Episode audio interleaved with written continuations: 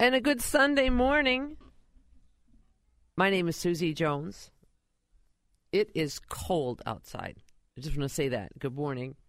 Happy to have you. Happy to have Josh at the helm this morning. Good morning, Josh. How are you? Everything okay over there? I'm good. It's cold outside. It is 26 degrees outside.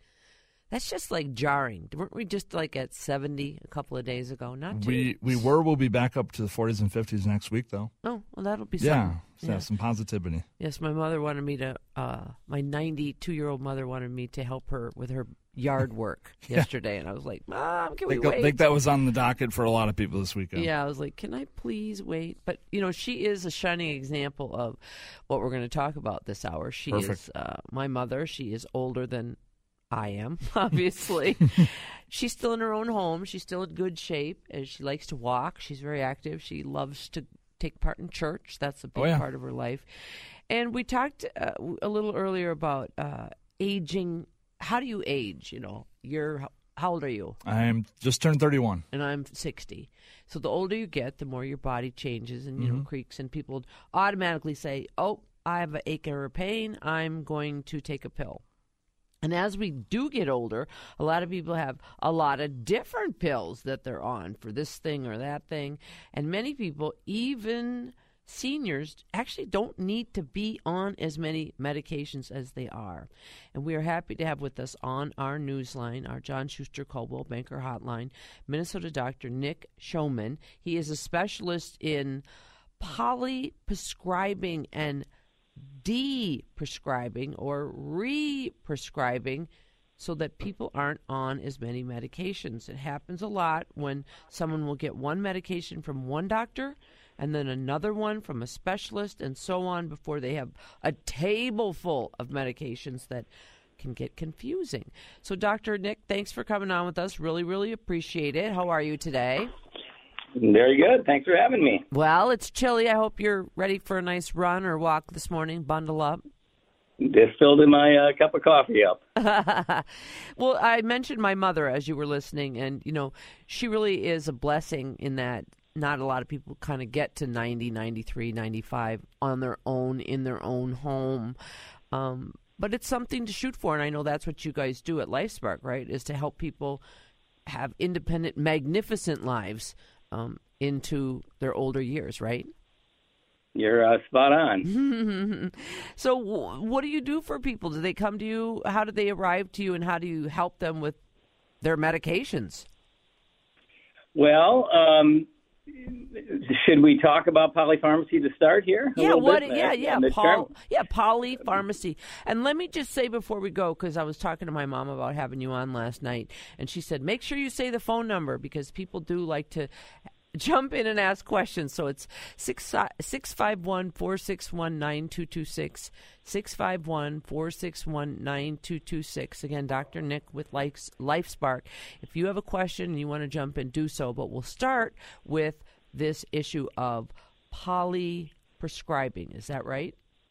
Right. Uh, the, the the the three terms I guess I'd like to uh, communicate to the CCO listeners out there is uh, the terms polypharmacy, drug cascading, and deprescribing. So let's uh, let's start off with uh, polypharmacy. There's really no strict definition in, in uh, like on a uh, health exam or something for what polypharmacy is, but in general, it just means taking more than one medication. Uh, and in and in our profession, it generally means you know more than five or ten, and importantly, many of those medications may be of low value, Susie. In other words, uh, the risks of taking them clearly outweigh uh, the benefits. So that's that's what we mean by polypharmacy, and it has become a very common thing in uh, American medicine. How do you know if you're in that situation? Um, it's it's hard to know, right? And I think uh, it's it's ha- because people trust their doctors, right? And uh, and these things are done thoughtfully and often tied to guidelines uh, based on subspecialty organizations and uh, organ system thinking, like uh, a cardiac specialist, a kidney doctor, pulmonary things like that. So it's not random. These things are are very um, done thoughtfully, and uh, but at the end of the day, our siloed healthcare system doesn't really integrate all the different prescribers in a way that adds up to a safe plan. So, you know, I think there's probably four main reasons uh, why we see uh, polypharmacy uh, exploding in the last couple of decades. And one is that siloed organ system approach that I just uh, described. Multiple different prescribers in different subspecialties uh, where the patient is really referred around, and there's not um, there's not great integration uh, of the plan. And I don't want to be too uh, critical of primary care docs because they're wonderful. Um, but in a fee for service kind of transactional system that we have in most of the country, it's it's tough to take a medication list of 10 or 15 different drugs prescribed by maybe four or five different physicians or physician assistants or nurse practitioners and really uh, make sense of it in a in a brief visit. So that's uh, that's a big part of the problem. Uh, the second part would be uh, the tendency for Americans, at least historically, to really want something out of that transactional 10 or 15 minute office visit. Um, and and the belief that maybe there is you were stating that at the top of the hour here that the belief that there is a pill uh, for everything that's going to fix my problems. Yeah. Then on the flip on the delivery side, you know, people that go into healthcare uh, have uh, a tendency to want to help people, and um, there's there's a really kind of deep need to do something uh, that's in our veins. And so it, it maybe there's a tendency to want to give somebody something too when they come in, uh, and that biases the interaction a little bit. And the last thing I'll say about the root causes of polypharmacy here is that the pharmaceutical industry's marketing techniques have been very successful. You know, there, there's, yeah. I mean, it, it, there's direct-to-consumer uh, advertising in this country that uh, is not common in other parts of the world.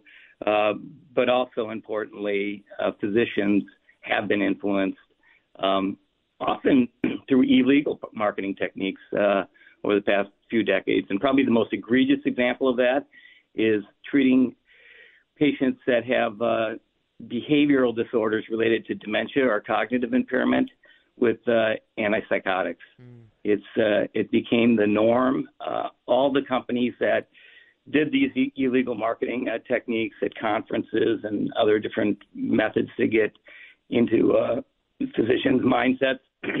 they all paid huge fines, but at the end of the day, it worked for their business plans. And uh, those medications are still the go-to drugs for people that have neuropsychiatric symptoms of uh, dementia.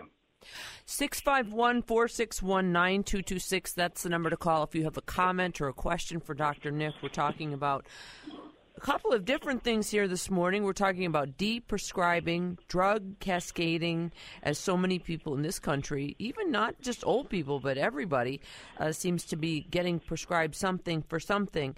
And in some cases, obviously, as you said, they are good medications. You just can, I suppose, get into some trouble if they interact differently with one another, what have you. So we're going to talk to listeners and continue our conversation with Dr. Nick right after this. It's 721 on News Talk 830 WCCO. And we are back. It is 724 on a Sunday morning. 651 461 9226. That's our talk and text line. If you have a comment or a question or just want to jump in and share your thoughts, I got this one just a second ago Josh. 7 a.m., 25 degrees in Mel- Montrose, Minnesota. I believe it. Holy cow. Makes us hardy, though. That's what I heard. Oh, yeah. We have Dr. Nick on our newsline. He's with LifeSpark, and we're talking about these uh, all the medications that people talk, and we want you to jump in as well if you're listening. Maybe you are taking these meds, or maybe people that love you are watching you with this. A texter writes this morning, Dr. Nick, uh, went through this scenario with our mom. She had a great provider who pared down her meds. I think she has an issue now with medications is the lack of communication communication between providers and productive productivity models. Um, kind of address that because a lot of us maybe it's not us but maybe we're watching our mom or dad or some loved one and look at all that medicine what can we do to help or what sh- questions should we ask if any uh, well i think advocate uh, for your mom or dad or yourself is uh, certainly uh, an important uh, saying. Um, and I, I did hear, I guess, in your voice there that somebody had a good a good experience with a primary care physician taking the time to pare down medications and talk about the risk benefits, and that's that's really a joyful experience for uh, people caring for seniors. Um, and I've seen that happen many times. People uh, on less medications can function better, think better, and feel better for sure.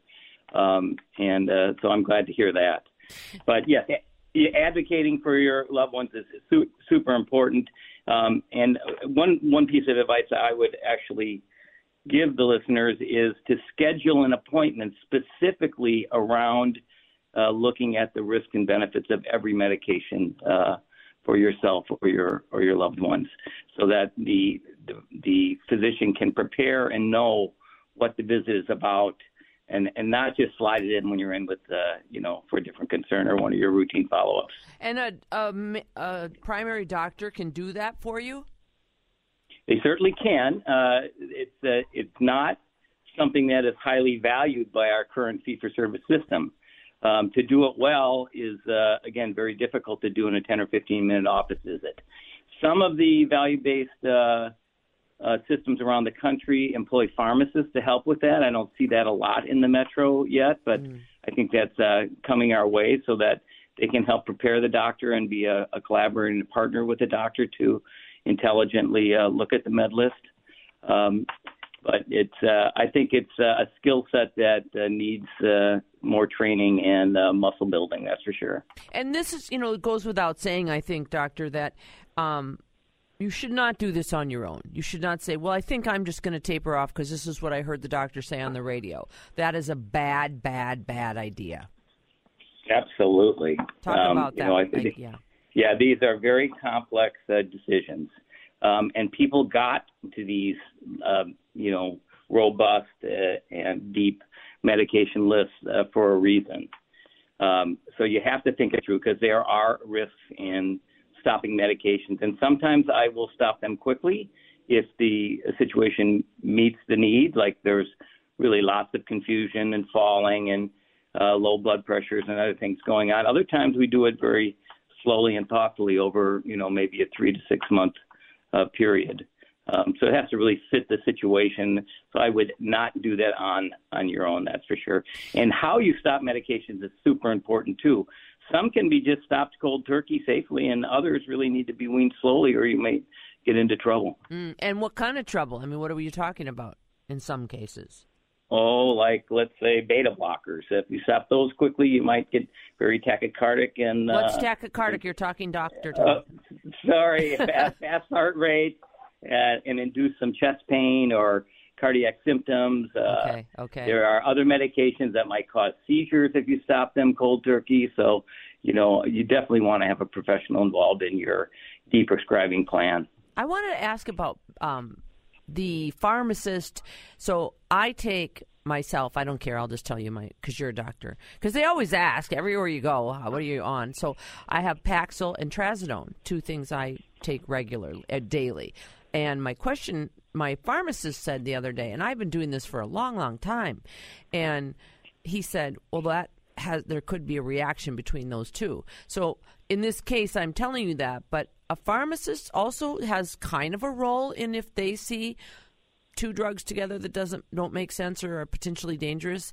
They're saying things too. Is that what you're seeing as well? Yes, and I'm a big proponent of pharmacists getting involved in the uh, in the game here. Um, but the way it currently stands is not optimal. I mean, pharmacists are out siloed. They're not really working very carefully with primary care providers or subspecialists. Uh, so I think we need to bring them into the team more. And, and it's not that I don't value their education and training. It's you need to have con- the whole person context of the patient to really give expert advice. So you need to know what their prognosis is, what their personal values are. You know, are they more interested in quantity of life or quality of life? Um, you know, what what is the time to benefit for the Medicaid? There's just a lot of things that go into making these decisions that that this shouldn't just be farmed out to a pharmacist. Let's put it that way. Yeah, yeah. Um, it should be done in a very collaborative fashion. 651 461 9226. If you have a comment or a question and you want to jump in, maybe you're looking at a table full of medications right now and you want to kind of figure it out, next steps. It is 730. I think we're going to take a break right now, Josh, for some weather. Dr. Nick will be back with more conversation and questions from listeners. 651 461 9226. We're back after this. And we are back. It is 7:35 on this last half of this hour. Uh, we dedicate every week to health. I want to say a healthy good morning to my friends who I spent an hour and more in the woods yesterday. My dear sweet friends, and I also want to say hi this morning to Lori, who's listening in the West Metro. Dr. Nick, Nick, and I tried to say your name, and I just thought, the heck with it. I'm just going to say Dr. Nick. Is that how people come to your name? yeah, Schneeman's kind of tough, so uh, people just go with Dr. Nick. Yeah, and you're a geriatrician. Is that geriatrician? That's correct. Ge- and that doesn't mean I'm just an old doctor. I mean, ah. like, I'm an old doctor who cares for seniors. You know what? And my mom is a geri- geriatric nurse practitioner by trade. So no I, kidding. yeah, yeah. Honestly, she was really one of the first. In in the, in the 70s, she went to the University of Minnesota and became a nurse practitioner in nursing. She she's a woman to behold. I'll just tell you that right now, Doctor Nick. Well, God love her. And, she uh, is. Nurse yes. Practitioners are dear to my heart, and they've filled this space that doctors have really kind of uh, let become a vacuum over the years, and they're incredibly important partners in caring for seniors. They really are. And, you know, I mentioned our phone number, 651 461 9226. And now that people have had a chance to listen a minute, now we're getting a lot of questions. So if you wouldn't mind, I'm just going to go through a couple of them and just see Okay. and see what your response is to them. Um, this one right away, and thanks for texting people because we'll get to these as we can, is taking a different sleeping pill every night. For example, trazodone, magnesium. If you switch around, like maybe you take a Benadryl, then trazodone, then doxepin, I D O X E P I N. These I hate how these things are spelled. Is that har- yeah? Is that harmful in the long run? This texter writes.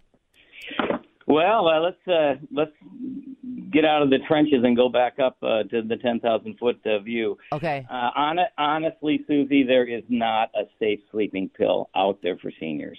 Oh. Uh, I wish there was, but anything that is going to sedate you and put you to sleep as a senior is going to raise your uh, risk for delirium, acute confusion, falls, fractures. Uh, so many, many seniors take sleeping pills. Um, I just can't tell you that I can endorse any combination of any of them or any approach in a way that is safe. I can put you to sleep, but can I do that safely? Um, honestly, I don't think I can. Wow. Um, and people do take that risk. Um, I will say this: the the higher the dose, obviously, and the more uh, pills you're taking, the the bigger the risk. So if you if it's really important for you to uh, have that sense of security that I slept, Mm. because not sleeping is not terribly dangerous. Uh, but if it's super important, I would look at all the other medications to make sure we can lower that drug burden so that your sleeping pill at least is less risky when it's not taken with 10 other medications uh, throughout the day. That's good advice. I know a lot of people are curious about that. 651 461 9226. Let's take a call. Phyllis is calling this morning from Wisconsin. Where are you in Wisconsin, Phyllis? Star Prairie, Oh. outside of New Richmond. Okay. Uh, what is your question or comment for the doctor this morning? Well, I am a pharmacist, and I know that the hospital I work at in Minneapolis, that if we see a patient with too many medications or we question uh, what the counterindications are, we do have a program. We just talk to the hospitalist. They put in the request, and those patients are given a insurance covered uh, appointment with a pharmacist to go over all the medications, and then the pharmacist speaks with their physician. All right. Thank you for that. I appreciate your jumping in with that, Phyllis. So that is good to know, Dr. Nick, that there are some stopgap measures in place in some places to jump in and catch it there. Great to hear. And uh, like I said before, I think engaging uh, pharmacists as part of the partnership is super important. Uh, the only caveat I would say is again, it, it, that consult needs to have a lot of context about, you know, individual treatment targets for their blood pressure, for their diabetes, you know, what their real goals of care are uh, when it comes to taking medication. So it shouldn't be a siloed approach. And what I'm hearing from this pharmacist is there's some integration with the uh, hospital-based uh, doctor. Um, I would like to see that uh, transition out to the primary care physician in the community too. You talked about silo. I kind of want to follow up with that because we've got more people on the phone and more questions, and I promise I'll get to them. But is there a way to force the unsiloing of things, or is there some benefit to keeping it siloed? What's the motivation on on things being in a silo, and how hard would it be to open the doors and have everybody talk to each other? We could do a couple hours on that. Uh, I mean, sorry, the system is siloed because we we don't really value an integrated. Uh, whole person, you know, value based approach. I mean, physicians and hospital systems are still hooked on the fee for service transactional healthcare system, and um, it's it's very tough to cut through that. And so I think that's that's really a policy decision. I will say this: we've got some uh, nonprofit health plans in the Twin Cities here, uh, and if you don't mind me mentioning them, UCare, Blue Cross, Medica, that uh, they're they're aware of this and mm-hmm. they are trying to help uh, providers like myself and other uh, uh, health professionals on the delivery side migrate towards a value-based uh, system where you know all this integration and and a medication review would be valued. Yeah, yeah, um, yeah. Uh, in the new system, and so people could really take 45 minutes and sit down with families and go through the indication and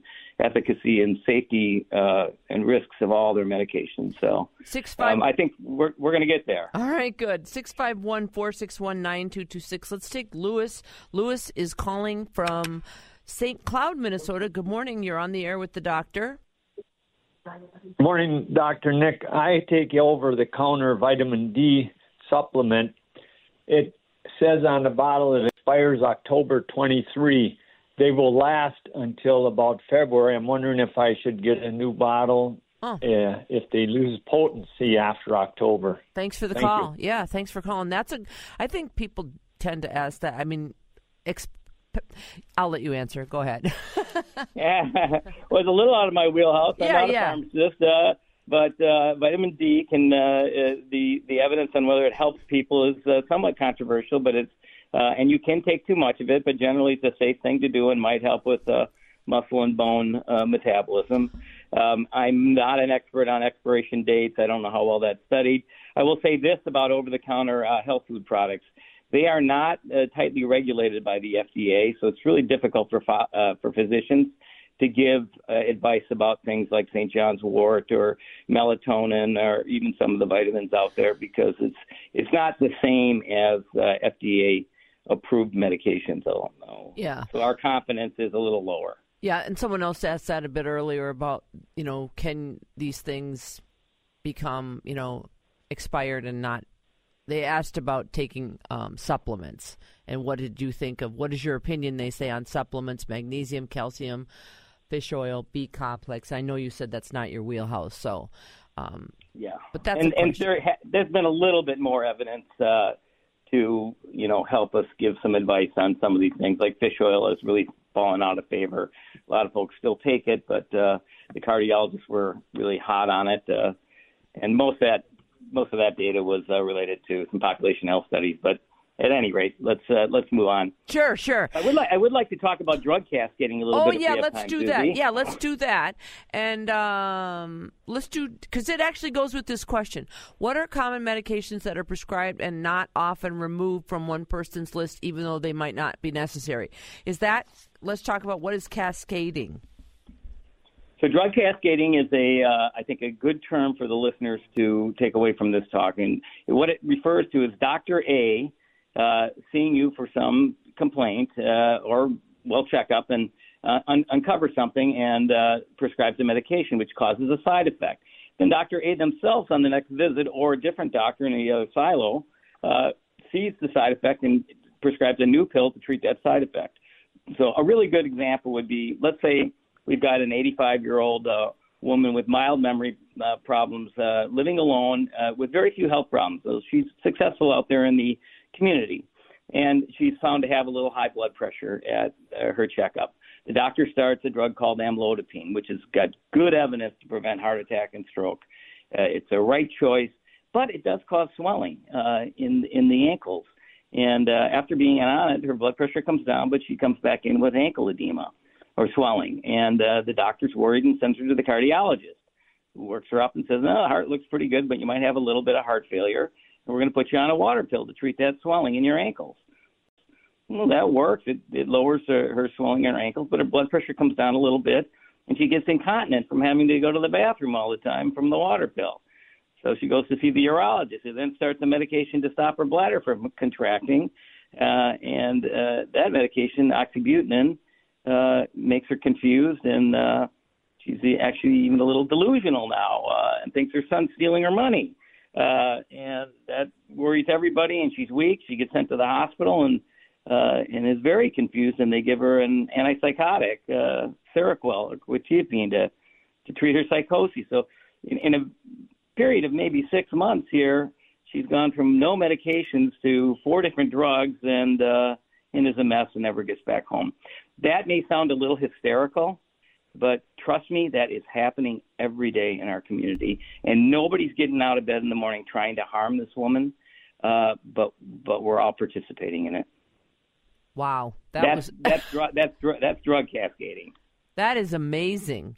I mean, just the way you told him, like, holy cow! But that's common, I suppose. So, how do you decat? You know, deep. You know, you're talking about deep prescribing. So, I mean, is what's the process by which you look at someone and say, okay, let's take a look at this and what can we and what can't we do. And you know what? It is 7:46 and we have to take our last break of this hour.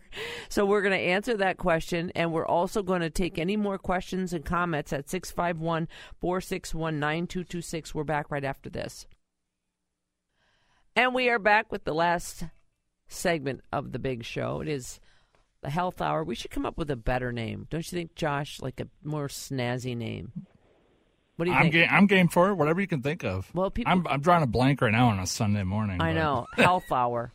Well, we'll figure that out. We've only been on an hour. I mean, we've only been on a year. We have Dr. Nick on our newsline for the last segment of the show. Nick, Dr. Nick, thanks for sticking with us. Uh, so many great texts and calls today. A lot of people like to ask about those supplements, and we'll just have to ask them that, you know, maybe a, a a different doctor can talk sometime about supplements. But as we wrap up the last like seven minutes here, are there thoughts that you wanted to make sure that you got out? I mean, if someone's listening right now and they're looking at a table or they have their parents that have too many medications on a table, you know, what's your message to someone listening as they as they go about their day today?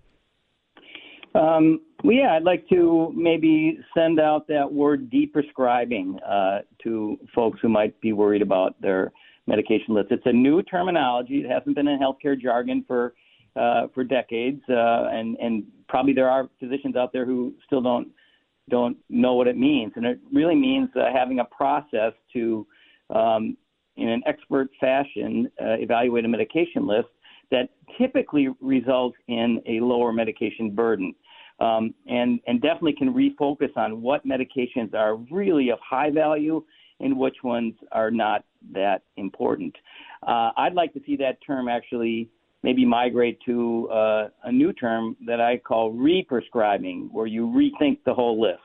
And it does involve reducing, removing, and replacing medications, but occasionally resuming or starting some medications that are very important. A good example would be people who take blood thinners to prevent strokes. They're super important medications, uh, and they do get stopped often out there uh, because of concerns of falling uh, and and bleeding risks. Um, and and instead of stopping the anticoagulant, which I see happening a lot, and people are doing it with good intention because mom's falling over. Um, how about stopping some of the other medications that might be making her fall? And and then we can look at that risk benefit of the anticoagulation in a in a different way and and uh, and get her back on it to help prevent that that uh, stroke that might be coming on. So so I think re-prescribing and really rethinking that whole medication list is super important. Um, it, it may be frustrating for the consumers out there to find a doc has the time to do it, but I would be intentional again about uh, trying to find somebody uh, and giving them the time uh, to to look through your list. And the training uh, is is still lacking. So I think we need our academic institutions out there, and the medical schools, the training programs, to start really thinking about how to teach our prescribers uh, not to just what to prescribe, but how to unwind some of these lists. And I don't think there's a class in medical school yet on this, but there there should be and will be soon. Texter writes at 651 461 9226. It helps my heart to hear the doctor's explanation about the cascading of meds. It sounds exactly like what happened with my mother in the last couple of years of her life. Um, before she passed away at 90. Her occasion of not trusting us were continually blamed on dementia. And they said just it got worse and worse. And to hear you talk about this has been very helpful to understand maybe what was going on with her. Because I do think is the benefit of re prescribing that maybe even your loved one will feel better, will have a little more energy. You know, I mean, talk about the benefits of re prescribing. Oh, it's it's joyful to see people function, think, and feel better. Um, and it's commonplace to do it. You just uh, it's complicated to get it right, but um, and and taking the medication list from 10 or 15 drugs down to zero is the wrong thing to do. Uh, but getting it down to the three or four medications that are of high value is commonly associated with improved function and, uh, and much better quality of life. And I think also improved mortality. Yeah, right.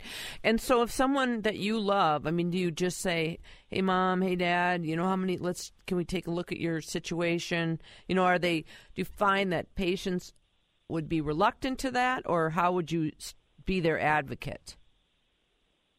Uh I'm not sure quite where to go with oh, that. Um, I mean, you know what I mean. It's it's it's almost a, you know you have to broach the topic if you're worried about your loved one taking too many meds and they're not yeah, responsive. You, you, That's kind of you got to get you, you've got to get some doctors' attention. Yeah, and the and the right doctor is a primary care provider. Okay, and you know, our uh, God love them. I mean, I did it for 13 years, but this is a difficult thing to do. So again, carve time out, uh, ask them to put some thought into it before the visit, and I, I think the results uh, could be could be optimal. So anybody listening, you can ask your own primary care doctor and say, I heard a program on WCCO talking about prescribing and deprescribing and re-prescribing. What can we do? Can we set an appointment up to look at what I'm taking?